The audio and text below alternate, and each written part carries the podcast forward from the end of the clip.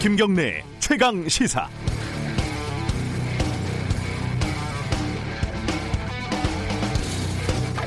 요즘 우리 사회에는 두 개의 음모론이 떠돌고 있습니다. 하나는 정부가 중국의 눈치를 보느라 일부러 중국인 입국 금지를 하지 않았고 그래서 결국 방역에 실패해 코로나가 확산됐다. 여기부터 시작을 하죠. 뭐 여기까지는 그럴 수 있습니다. 하지만 문재인 대통령이 중국 몽에 빠져서 자국민이 죽어나가는 걸 모른 채 했다. 이런 얘기까지 나가는 건 좀 지나칩니다. 다른 하나는 신천지가 과거 새누리당, 지금의 미래통합당과 수상한 연관이 있다는 주장입니다. 이것도 여기까지는 의심할 수 있습니다. 하지만 그래서 미래통합당이 코로나 방역에 소극적이거나 확산을 방조하고 있다. 이런 주장은 역시 상식적이지 않죠.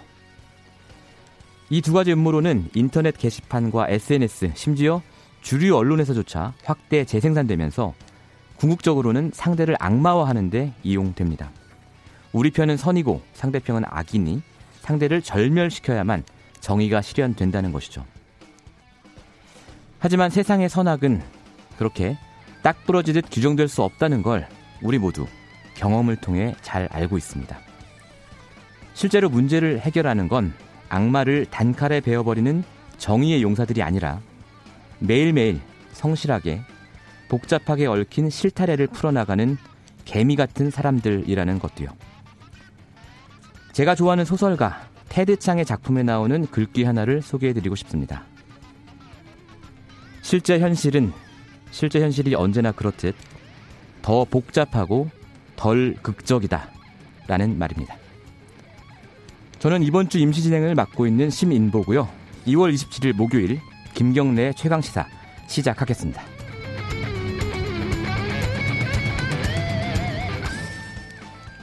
네, 유튜브 라이브로도 함께하고 있습니다. 문자와 콩으로도 참여하실 수 있는데요. 샵 9730, 짧은 문자 50원, 긴 문자 100원이고요. 스마트폰 콩으로 보내시면 무료입니다. 주뉴스 브리핑 시작하겠습니다. 오늘도 고발뉴스 민동기 기자 나와 있습니다. 안녕하세요. 안녕하십니까. 어제 민동기 기자께서 처음으로 지적하신 이 대통령 회의에 밀접 접촉자가 있었다. 네. 이 기사가 오후에 많이 나왔습니다. 아니 그 오전부터 아. 어, 방송 어제 시작하기 전에요. 예. 조금씩 보도가 나오긴 했습니다. 아 그렇습니까? 네네. 겸손한 모습까지. 네. 코로나 상황부터 알아볼까요? 코로나19 확진자가 1261명을 기록을 했습니다. 예. 사망자도 이제 12명으로 좀 늘었는데요. 12번째 사망자는 신천지 교인인 것으로 확인이 됐습니다. 음. 방역 당국은 감염 확산을 막기 위해 기업들에게 재택 근무를 적극 권장을 하고 있고요. 예. 친목 모임과 같은 사적 모임도 최대한 자제해 달라 이렇게 권고를 하고 있습니다. 음. 그리고 오늘부터 다음 달 8일까지 전국의 어린이집은 휴원을 하게 되고요. 예. 돌봄 공백 방지를 위해 어린이집에 당번 교사를 배치를 합니다. 그리고 병원 내 감염 가능성을 차단하기 위해 국민안심병원이 91곳이 지정이 됐는데요. 네. 호흡기 환자와 비호흡기 환자의 진료 과정을 아. 분리해서 운영에 들어갑니다. 뭐 초등학교 개학이 9일까지 연기되어 있는데 이게 추가 연기될 수 있다 이런 얘기도 오늘 신문에 나오고 그렇습니다.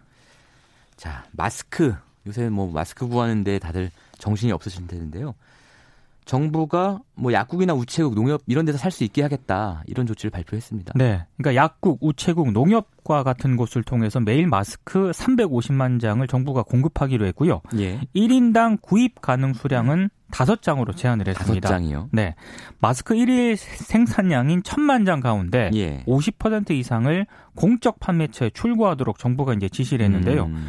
출고, 출고분 가운데 240만 장은 네. 전국 약곳에 100장씩 공급을 하고요. 약국에요? 그렇습니다. 예. 110만 장은 읍면 지역 우체국 1,400곳에 아, 들어갑니다. 약국이나 우체국에 가야 되겠군요. 그렇습니다. 예. 서울 경기 지역 외 농협 1,900곳에도 네. 우선 공급이 되는데요. 음. 이외에 의료기관과 대구 의사회에 예. 하루 50만 장씩을 공급을 하고 대구 경북 지역에는 하루 100만 장씩을 추가 공급을 하기로 했습니다. 언제부터 살 수 있는 걸까요? 정부 설명은 예. 오늘 오후부터 마스크 오늘 오후부터? 구입이 가능하다라고 설명을 하고 네. 있는데 네. 실제로 그 마스크 물량 공급이 풀리는 시점은 3월 초가 될 것으로 예상이 되고 있습니다. 왜냐하면 이게 다음 주네요. 예. 네. 계약도 해야 되고 네. 공급도 해야 되는 물리적 시간이 있거든요. 음. 이런 걸 고려하면 3월 초라고 생각을 하시면 될 것 같고요. 예. 공적 판매처인 우체국 쇼핑에 들어가 봐도요. 예. 3월 2일 오후부터 판매 예정이다. 아 그래요? 이런 공지가 떠 있습니다. 다음 주 월요일 오후부터입니다. 네. 자 국회에서는 코로나 3법이라는 게 통과가 됐습니다. 어떤 내용이죠? 어제 국회 본회의를 열고 이제 예. 코로나 3법을 의결을 했는데요. 그냥 큰 틀에서 설명을 해드리면. 예. 어, 마스크와 손 소독제 등을 수출하거나 국외 반출을 금지하는 그런 내용이 들어가 있고요. 음. 노인과 어린이 등 감염 취약 계층에 네. 마스크를 지급할 근거도 담겨 있습니다. 아, 저희가 잠시 뒤에 이 국회 코로나 특위 김진표 위원장 연결할 거라서요. 네. 간단하게만 설명해 주셔도 됩니다. 네. 그리고 감염병 환자로 의심되는 사람들 있지 않습니까? 예. 이 사람에게 검사와 자가격리 등을 조치할 수 있는 근거도 마련이 음. 되어 있습니다.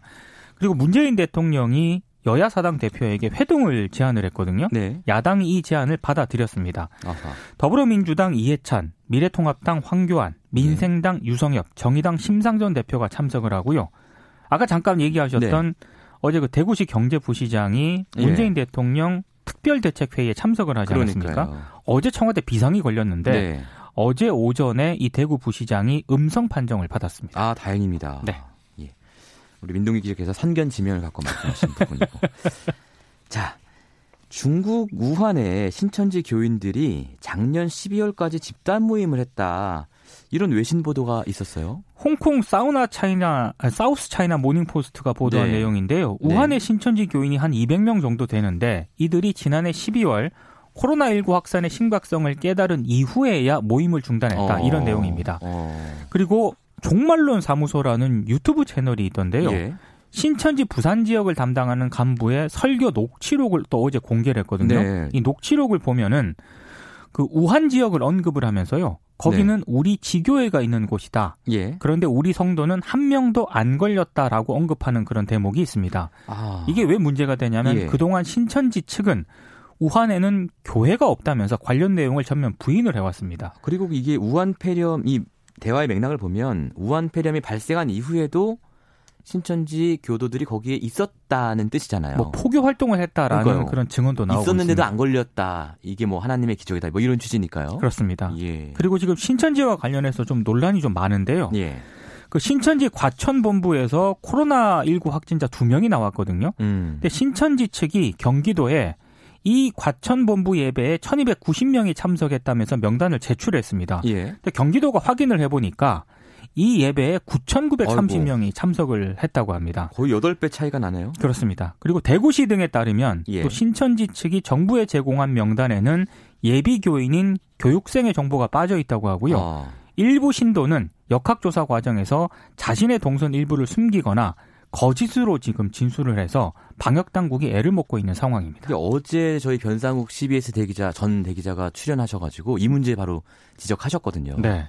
그래서 이제 이만희 교 그 총회장이 어, 집에서 공부해라라는 교실을 내려야 된다. 시험 보겠다. 그렇게 해야 될 것 같습니다. 예. 근데 나타나질 않고 있어가지고요. 그러니까요. 자, 중국의 지방 정부가 한국인 승객을 잇따라 강제 격리하는 일들이 벌어지고 있습니다. 이거 참 음, 서운한 음, 일인데요. 네, 산둥성 웨이아이 씨가 예. 인천발 제주항공, 동방항공 탑승객 가운데 한국인 일부가 발열 증세를 보였다면서 한국인 30명을 포함한 탑승객 전원을 음. 격리 조치를 했습니다. 네. 그리고 인천, 인천에서 예. 난징 공항에 들어온 아시아나 항공편에서도요. 중국인 승객 3명이 발열 증상을 보였거든요. 네. 한국인 65명을 포함한 승객 94명이 호텔에 또 격리가 됐고요. 어허. 지난 25일부터 현재까지 중국 웨이하이와 난징에서 격리된 한국인이 모두 114명으로 집계가 됐는데요. 예. 이 우리 같은 경우에는 예. 중국 후베이성을 제외하고 중국인 입국 금지를 하지 않았거든요. 그렇죠. 그래서 강경화 장관이 이건 좀 과도하다라고 지적을 했고요. 그렇습니다. 외교부가 예. 주한 중국 대사를 어제 외교부 청사로 초치를 했습니다. 예. 그리고 어제까지 한국인과 한국을 경유한 외국인의 전면 입국을 금지한 나라가 모두 14 그러니까 예. 14개국이고요. 예. 제한 조치한 나라까지 포함하면 네. 한 30개국 정도 됩니다. 예. 이게 중국 중앙 정부가 아니라 지방 정부가 한 일이라 참 공식 항의하기도 좀 어렵고 뭐 그렇게 얘기를 하고는 예. 있습니다. 중국에서 이상합니다. 네. 홍익표 더불어민주당 수석 대변인이 결국 사퇴를 했어요. 이 네. 봉쇄 네. 발언 때문이죠. 대구 봉쇄. 그렇습니다. 뭐 예. 일단 문재인 대통령이 직접 나서 정정을 하고 네. 당 지도부까지 고개를 숙이니까 자리에서 물러난 것으로 보이는데요. 예. 이인영 원내대표도 최고위원 회의에서 예. 방역 전문, 전문 용어상 감염 차단을 의미하는 말이었는데 음. 용어 선택이 매우 부주의했다. 네. 참으로 송구스럽다 이렇게 사과를 했고요. 후임에는 초선의 강훈식 의원이 내정이 됐습니다. 네. 뭐 정치권 소식이 꽤 많습니다. 뭐 특히 어젯밤에 이제 민주당의 경선 결과 일부가 발표됐기 때문에 이 소식 좀 정리해 볼까요? 더불어민주당 이석현, 이종걸, 뭐 심재권, 신경민, 권미혁 예. 의원 등 현역 의원 7명이 예. 경선에서 탈락을 했습니다. 아, 이석현, 이종걸 의원도 떨어졌습니까? 그렇습니다. 그 탈락한 의원, 현역 의원이 모두 31명인데요. 예. 민주당의 현역 물갈이 비율이 20%였거든요. 네. 지금 24.2%로 아, 이미 넘었군요. 넘었습니다. 예. 그리고 미래통합당 공천관리위원회는 예. 이준석 최고위원, 어. 김병민 어. 경희대 개건교수 그리고 예. 김재섭 가치오름 대표를 예. 공천을 했습니다. 모두 30대입니다. 그렇습니다. 예. 아, 그리고 오늘 동아일보를 보니까요. 미래통합당 공천관리위원회가 삼선의 권성동 의원을 네. 컷오프하는 방안을 논의하고 음. 있는 것으로 알려졌다. 또 이렇게 보도를 예, 하고 뭐 있습니다. 뭐 여러 논란이 있었으니까요. 네. 자, 20대 국회의원 아파트 재산이 평균 16억이다. 이 소식은 뭡니까? 그 경실련이 조사를 했는데요. 예. 2016년 조사에서는 평균 11억 1천만 원이었거든요. 예. 근데 2019년에는 15억 8천만 원으로 아. 한 4억 7천만 원 정도 올랐다고 밝혔습니다. 아파트값이 다 올라서 그런 거겠죠, 아마. 그 조사 대상 예. 의원 가운데요. 예. 아파트나 오피스텔 재산이 10억 이상인 의원이 121명이었고요. 네. 10억 미만인 의원은 102명이었습니다. 예.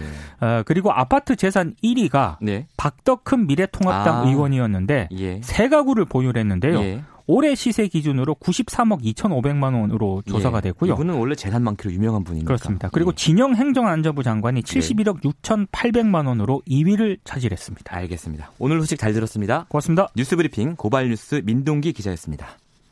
KBS 일라디오 김경래 최강시사 듣고 계신 지금 시각은 7시 32분 9초 지나고 있습니다.